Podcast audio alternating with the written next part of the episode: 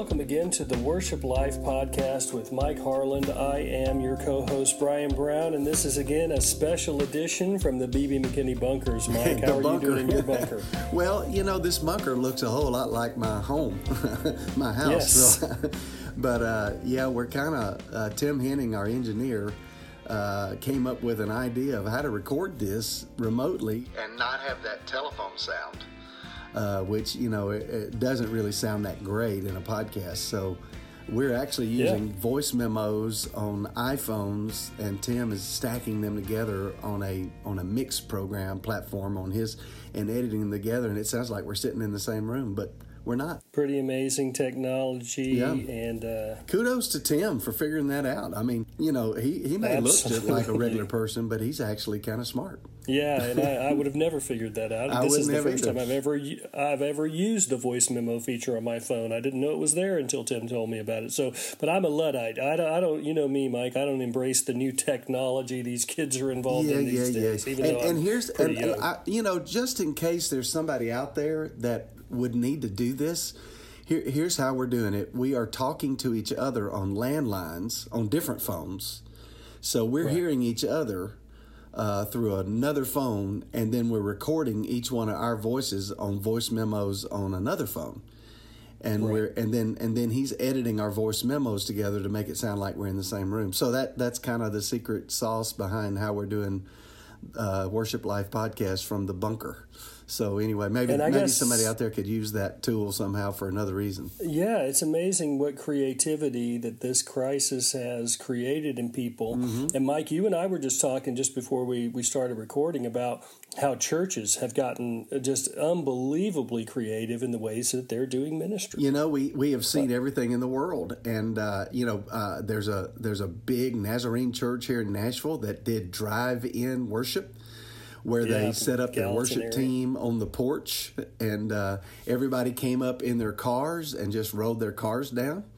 And uh, windows Yeah. down, and and and even a few people got out of their cars, but they stayed appropriately away from everybody else, and they had quite a little crowd of people in their parking lot, a drive-in worship experience. So that was pretty you know, cool. Mike, that, that drew my mind back, and, and you'll you may remember this. Uh, Jim Henry, who um, at one time pastored the Two Rivers Baptist Church here in Nashville before going ago. down to Florida, Yeah. and he way back when might have been the seventies was doing drive-in then, and uh, he would have prayers, and people would flash their headlights if they had made a decision. It was really, and so this has been Well, brought you know- back. I don't know where, uh, um, and I believe I've got all those details right. My my Southern Baptist funny. history folks or Jim himself could. I mean, people could correct that story if they wanted to. But that's what I uh, I remember reading that in a in a Baptist Press article. Yeah, that Jim- he had done drive-in church many many before their facilities could hold all the people that wanted to Wow. Well, you know what? That, he was ahead of his time. I mean, that was that was Yeah. quite a quite an idea. And you know, we're one of the things I hear about uh, Brian is um, we hear about churches that are that are trying to figure out how to do communion. Uh, and, and it's really interesting. There's some theological implications to this. So let's chase this rabbit a little bit. Uh, communion is based on, you know, the whole, even the name of it is based on the idea of community um, Right. that communion is something the church gathers to do. So, how in the world can you do communion separate?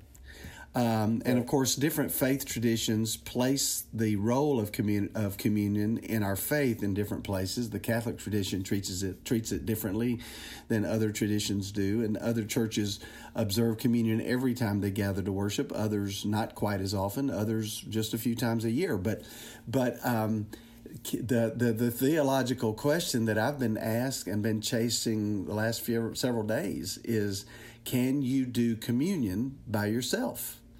Uh, does that work? Does that um, uh, are you participating with the larger church body that are all doing communion by themselves? Uh, you know, how does the community aspect of communion work when we are in isolation? That's an interesting question to ponder. Right. So, what have you? I was just figured wondering if you had a give Us comment. give Well- us your answer. Well, here's my thing about communion. This is kind of the old school part of my experience. I um, I believe communion is a ordinance of the church, that it is something the church does as a body, So I don't think communion should be done just anywhere you want to do it. Like you're out in a city park and let's do communion today, at, flippantly or or just as an, a ritual, if you will. I think that kind of defeats the point. I think uh, the communal aspect of communion is an essential aspect of it. That said, that you know there are virtual ways to do that. I mean, I think you could disperse uh, or have everyone bring their own elements of communion into a video uh, experience where everybody's online together, maybe in a platform that allows that. The Zoom platform seems to be one of choice these days, where you could create a virtual community. And, you know, the thing, I think the, the one principle is to not be legalistic about any of it but try to try to make it an authentic experience of community, which I think is an essential part of communion and uh, and of course uh, at Lifeway Worship we steward the Broadman and Holman supplies line, and we have this we have this resource uh, called pre-filled communion, which helps churches in this way. You don't have to pass elements person to person in the pre-filled. You can actually disperse them, and everyone's pretty much serve themselves in a self-contained package and and our pre-filled uh, communion supplies we can't even hardly keep them in stock these days because churches are running to them for the for the sanitation aspect of that. Um, and and people are finding the convenience of that. Um, and and and Ricky and I Ricky King leads our supplies line. He speculates that we will have more churches using pre-filled after this because they've experienced it during this and they see that it really does it is an effective way uh, to do the elements without all the handling of the individual pieces that have to happen in preparation or passing the plate. Um, and then the other thing that we have, um, we have small com- uh, portable communion sets um, where you can you can get a, a communion supply of, of that would serve ten or twenty people, uh, and it's really small. Instead of those big trays, it's more of a portable kind of a communion set. But that raises other questions about you know, how do you prepare and pass the elements in a way that meets uh, the expectations of our leaders that would like to us for us to practice social distancing. I, I, I don't have a prescription to answer all these questions. I do. I would encourage leaders to at least ask these questions and know how you feel about all that, instead of just defaulting to some ritual experience that that may render the experience to be less meaningful than communion really ought to be. So I don't know how helpful that is, or maybe I've just raised more questions than I've given answers. But I think those are the kinds of questions that this time of isolation um, are, are requiring leaders to ask. And Brian, your point is well made that we're seeing amazing creativity uh, uh, that churches are, are, are finding and using uh, during a time where the church is not gathering. The church has not been dismissed, but the church is scattered we're dispersed. Uh, my pastor says it that way. We're not dismissed. We're just dispersed, and uh, and so we've got to continue the the the reasons that the church gathers. We have to find ways creatively uh, to continue that uh, during the time of isolation. And Mike, one of the things that churches right now are are grappling with is that Easter Sunday is approaching. Yeah, and churches are trying to make their plans of how they're going to pull off. Of course, most churches already uh, had in mind what they were going to do for yeah. Easter Sunday morning, and now they've got to see if they can pull that off and in different ways. And I've been watching a lot of communication back and forth between ministers and music online yeah. and in other ways about what their plans are, and some are getting really mm-hmm. creative. One church I heard, Mike, and I heard several others weigh in they've made the decision that their Easter celebration will be the Sunday that they're all back together, uh, whenever that is. So they're gonna. That's right. Yeah. You know, and in Southern Baptist, we celebrate the resurrection every Sunday. Sure. Uh, and and so you can do that. You can celebrate the resurrection of Christ when you all gather back together. That's just one idea. I love sure that idea, some. Brian. I, I, mean, you cho- you shared that with me a couple of days ago. Uh, for those of you that are familiar with the Metro groups, there these are ministers of music that meet in groups uh, and stay associated with each other. Lifeway is privileged to serve a couple of those groups by managing their email list for them. And we just host it and manage it for them. And and that's where we're seeing a lot of these ideas that are flying back and forth in these chat rooms uh, between uh, worship leaders of varying size churches. And that idea has emerged where people are saying, hey, we don't know when it will be, but one of these days there's going to be a Sunday that we all meet together again and we're going to take our Easter plan and do it that day. And man, I get chill bumps thinking about that because uh, uh, the church, when the church does gather again, I, I expect the stories from those gatherings to be amazing because the church, I think maybe we, we it could be that some of us took for granted the privilege that we have in this nation to gather uh, routinely in freedom to worship, and we kind of we're realizing what we're missing uh, now that we're not able to do that. And boy, when the when the Sunday comes that we can do it, I can't think of a better thing to do than to take that Easter musical that you you've been preparing, or that special set of Easter music, or, or um, different elements of worship for Easter Sunday, and doing that the first Sunday that your church gathers back. What a what an amazing idea! And I cannot wait to hear churches testify to what those services are like. I expect they're going to be pretty spectacular. Yeah, Mike, it occurs to me throughout uh, history, you know, I've uh, spent a good bit of my time at Lifeway analyzing statistics about the church, and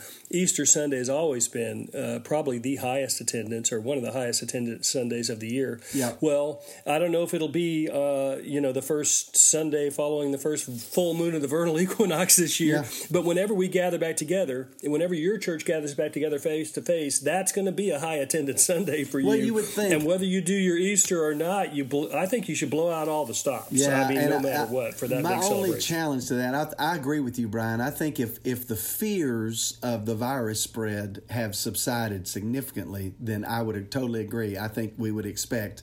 Uh, a huge response on that particular day. But if there is still some residual fear, you know, we we just don't know. We yeah. there, if there's still some underlying, and maybe you know, I'm I'm hearing uh, our leaders talk about this that there are parts of the country that that are dealing right, with right. this on different levels. And uh, you know, New York seems to be the epicenter uh, for the United States. I think I heard uh, yesterday that sixty percent of all new cases are in New York. Uh, and yeah, that, as that we're just, recording this, yeah, yeah, that as we're recording this, right, and uh, uh, and so maybe the churches in New York have to do something different you know, uh, right, whenever people right. It might be a different Sunday back. for everybody instead of it all exactly. being the same Sunday. Uh, yeah. You know, and I heard somebody else say that that in Idaho they're not they're not really seeing much. So so uh, you know, it just depends on the on the different area. And of course, it makes sense that New York would be an epicenter of it because it's such an international place, and people have come from all over the world there, and and uh, and so who knows? And they're so tightly packed together. Yeah, absolutely. People are right there together. So you know, Brian, I don't want to politicize this in any way, but I heard our president say this week uh, that um, that that his hope was that Easter Sunday. Uh, at the time we're recording this, now by the time this publishes, this could be different. But his hope, at least this week, is that Easter Sunday would be the day when the federal government at least could say, uh, recommend that people can gather again. And what state governments and local governments might do, who knows? But but um, the president has kind of put that out there as an aspirational goal. I heard uh, Dr. Fauci, who has now become kind of a, a, celebrity in our, our time because he is the head of the, the Center of Disease Control. And he has said that he doesn't contradict that goal at all, but he does stress that that's aspirational and that the president will be flexible on that if, if the data and the realities uh, dictate otherwise. But but as at the time of this recording, there's at least some chance from our leaders, at least saying or hoping that Easter Sunday would be that day that uh, we can kind of give the go back to normal signal. And man, wouldn't that be awesome if it turned out to be the day that we could, in fact, do that? Yeah, it would be would be incredible. Now, Mike, other churches, as you know, are planning on uh, already just getting ready for the reality. They're going to they're going to have Easter Sunday where it is on the calendar, and they're trying to figure out creative ways to do that yeah. using technology. One of the ideas that I saw that I thought was really good. Um, one church is going to have their choir on Zoom, and you know, there's a free level of Zoom for those who haven't checked it out. I'm not sure exactly what the number is, but there's a certain number of people you can meet with where, where there's a free level. Yeah. What this church is going to do is they're going to do their choir on Zoom and then they've got uh, the praise team uh, six feet apart, and Yeah. they're going to be on the stage, and they plan on doing their Sunday morning. The choir is going to do the choir special on Zoom, and they're going to alternate back and forth from group shots from the Zoom. You know, in Zoom, you can see all the pictures of everyone who's on in a gallery. Yeah, uh, and this church may have a higher level where they could have you know more people in the, in the meeting room. I'm assuming they do, but the choir on Zoom, and they're going to alternate the shots on their video stream between the choir and the stage, and do Easter Sunday digitally. I just think that's a fantastic You know what? idea if you if you can pull it off. That's an example of the creativity you're talking about, where where Yeah. the church is saying, "Hey, we're going to press on, and we're going to do something with what we have and what we think is possible." And I can't wait to hear the story from that church of how that goes, and I'm sure they'll be capturing that on video, and we, maybe we can all see that and just see how that worked.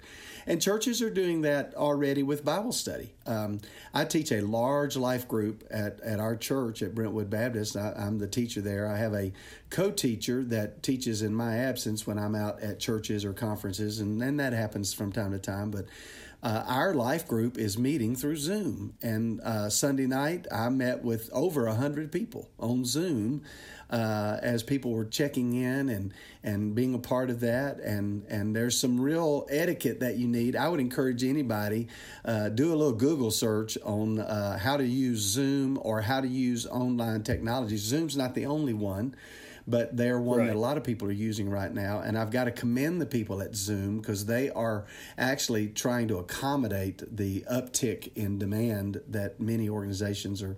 Uh, and groups are using, and but at Facebook Live is another tool that people are using, and then and and yet still others are recording messages and posting them. And um, our our president at Lifeway, Ben Mandrell, eh, has recorded a video message uh, for our company that's going to be sent out in a link um, for for viewing that way. And of course, Vimeo and YouTube and all these platforms that you can share things on. Uh, churches are using them all. I I think the only thing I feel obligated to remind our people of is just make sure you understand what the licensing requirements are when you're using music on any of those platforms. And understand that if you're streaming your worship, you'll need a streaming license. And uh, and man, I was talking to one of the guys from CCLI this morning, and they have been amazed at the response all over the world. And CCLI has gone to actually great lengths to open up streaming licenses, even in parts of the world that have never had streaming licenses before. They have moved in in rapid time to create an equivalent streaming license for other nations in the world that have never had streaming licenses before and and people all over the world are signing up for streaming license because churches want to stream their services and they want to do it legally. I want to remind people of something that can be confusing, Brian, and I know this is going to be redundant because we've talked about this before, but I just I, well, since Right. we're talking about this, I feel like I've got to say it. Is there is a difference between a streaming license and the license you need to stream recorded tracks and and um, you actually need more than a streaming license if you are actually streaming something that is pre-recorded. Um, you will actually need a license of whoever owns that recording. And Lifeway Worship, among and there are other other companies that are doing this as well. We're certainly not the only one doing it, but Lifeway Worship is giving gratis license to stream our recorded tracks uh, during this season and you can actually request those from our administrator music services and if you'll if you'll get in touch with us if you don't know how to do that uh, we've got a tutorial on how to do that and what to do and uh, and I would encourage churches to take those steps uh, so that they don't aren't encumbered with license uh, license abuses uh, as they're trying to worship and lead worship in their in their communities of faith. And so Lifeway Worship's doing that, and I know there are other publishers doing it as well. And uh, so you need to take both of those steps if you are, in fact, going to stream recorded tracks. Yeah, and Mike, what occurred to me just now, uh, and I, I don't know why, based on the conversation we're having, but one other thing that I am, am grateful for and hopeful for in times of crisis is that it really calls the church back to prayer. Oh, uh, One of my favorite quotes that I've uh, heard recently was from uh, D.L. Moody, Dwight L. Moody. My dad probably quoted him more than any other preacher that he quoted or evangelist. Dwight L. Moody said, I'd rather be able to pray than to be a great preacher. Jesus never taught his disciples how to preach, Yep. only how to pray. Yep. And the power of prayer when you're home and when you're alone, especially if you're a senior citizen, you have underlying health conditions, you can't get out, you shouldn't get out. Um, the power of prayer. Uh, think of Second Chronicles seven fourteen, and we could we could quote scriptures forever about the power of prayer and the example of prayer in the life of Christ on earth. Um, and so these moments, while we're getting creative with technology, while we're thinking about the ways we can go on, uh, boy, Mike, I hope they're not just driving us to more creative ideas about how to keep doing the things we have. Boy, doing, that's so well said, Brian. I- man, I want to commend you for for bringing that out. What an important thing. If we if we just learn how to do it differently, but we don't, there's not a spiritual application of this experience. Then, good grief, we have wasted an opportunity to to to really uh, grow in our faith and our and have our people understand. I, I'd rather be a great prayer than a great preacher, and I guess uh, uh, I guess to paraphrase that for the musician, I'd rather be a great prayer than a great worship leader or a great singer uh, or a great musician. Uh, and and maybe maybe that is in fact. I mean, we won't ever know this side of heaven all that God's doing in this, but maybe one of the things He's doing is He's teaching us how to pray, um, because really uh, that that's that's really all we really can do uh, to impact what is happening here is to really pray that God's Spirit will will use uh, this this moment in time to draw people to a deeper understanding of who He is and what He wants for all of us. Uh, my mind has been drawn uh, to the scriptures uh, during this time for sure, and Psalm 66 has been something that is really. Matter of fact, we I actually pushed that out in a in a share square uh, earlier this week. Uh, you know, there's a part of Psalm 66 that talks about uh, He's testing us. Bless God, you peoples. Let the sound of His praise be heard.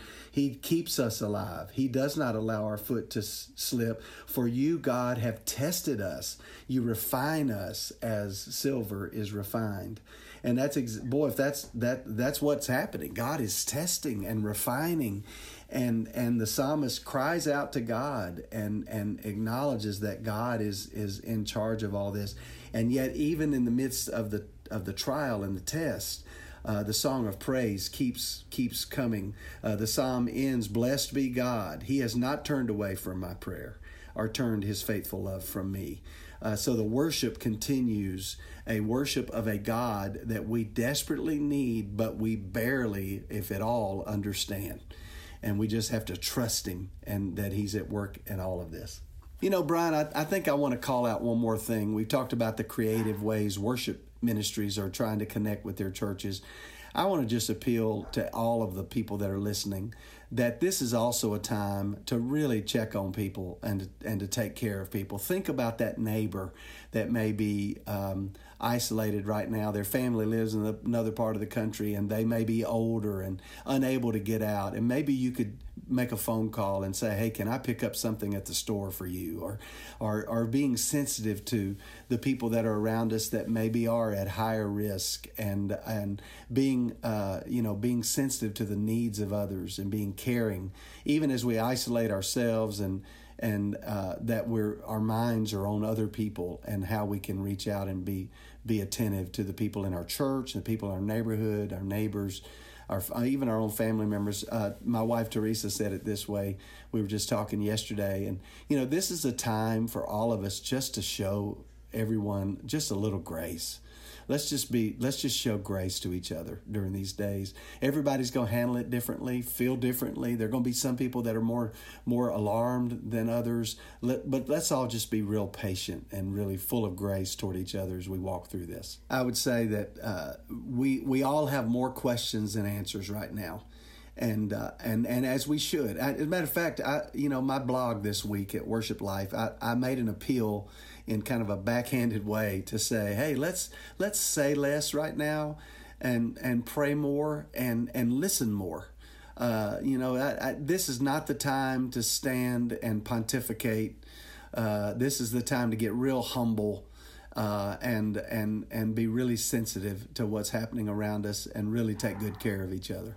The great Andraé Crouch said, "If we never had a problem, we'd never know that he could solve them." And in one of his classic songs, And then and then another thing, you know, and I don't even remember who to attribute this quote to. If you know, when in doubt, it's either Abraham Lincoln or C.S. Lewis. I mean, you can pick which one to attribute it to, but it's when we come to the end of ourselves, and that's when we really see that uh, that He is all we have. When He is all we have, is when we discover He is all we need and uh, and we're getting really close to being at a point uh, where really God, you know, our our our answers and our resources. Uh, we're we're seeing it very very clearly that our resources have a limit to them, and our power is very limited and restricted, and uh, we really. Uh, are relying on the only one who can who can speak that that really is true all the time we're just not as aware of it as we are right now we want all of our folks out there to know our team is praying. We got a we got a wonderful prayer request just yesterday from our friend Beth Honeycutt, who's a close friend, a worship leader over uh, in in the Carolinas that we just love so much and gotten to know her through the years. And she sent a very specific prayer request to us and assured us of her prayers yesterday. Uh, we want our listeners to know that we are praying for churches. I was in a meeting last night with Michael Kelly, our vice president, and all the ministry leaders here at Lifeway. And Lifeway, I can I can tell you, I'm not trying to sound noble here, but I want to I want our people out there to know, Lifeway is not hunkered down saying, "How are we going to survive this?" Lifeway is in a room saying, "How are we going to help the church?" And I'm very proud to be part of an organization that right now is asking that question, not the what do we need to protect ourselves and how do we get through this because Lifeway is being impacted. Don't don't think for a minute we're not. We're we're experiencing all kinds of impact. But but that's not the question we're chasing right now because Lifeway doesn't have to exist, but the church will always exist, and we want to be faithful serving the church no matter what happens to Lifeway. We covet your prayers for us if you're listening to us, and we want to assure you of our prayers and our desire to uh, to help any way we can. And we would say, in the spirit of this creativity that you've called out, Brian, if there's a leader out there listening and you've got an idea of something we could do to help you please call us because uh, we want to we want to do everything we can to help churches right now. So if you want to call us, let me tell them how they can do that, Mike. Call 1 800 436 3869. That's our customer service team, and they can route that information to us. You can also email us worship at lifeway.com. You can go to worshiplife.com and interact with us there or on social media, whichever Twitter, Facebook, whichever uh, way you like to communicate. So we would love to hear from you and hear those creative yeah, ideas. That's awesome. Until next time, from what we're calling the bunker here at Lifeway Worship and for the Worship Life podcast podcast with Mike Harland. This is Brian Brown saying thanks for joining us. We'll be back together to talk about worship and music and ministry very soon.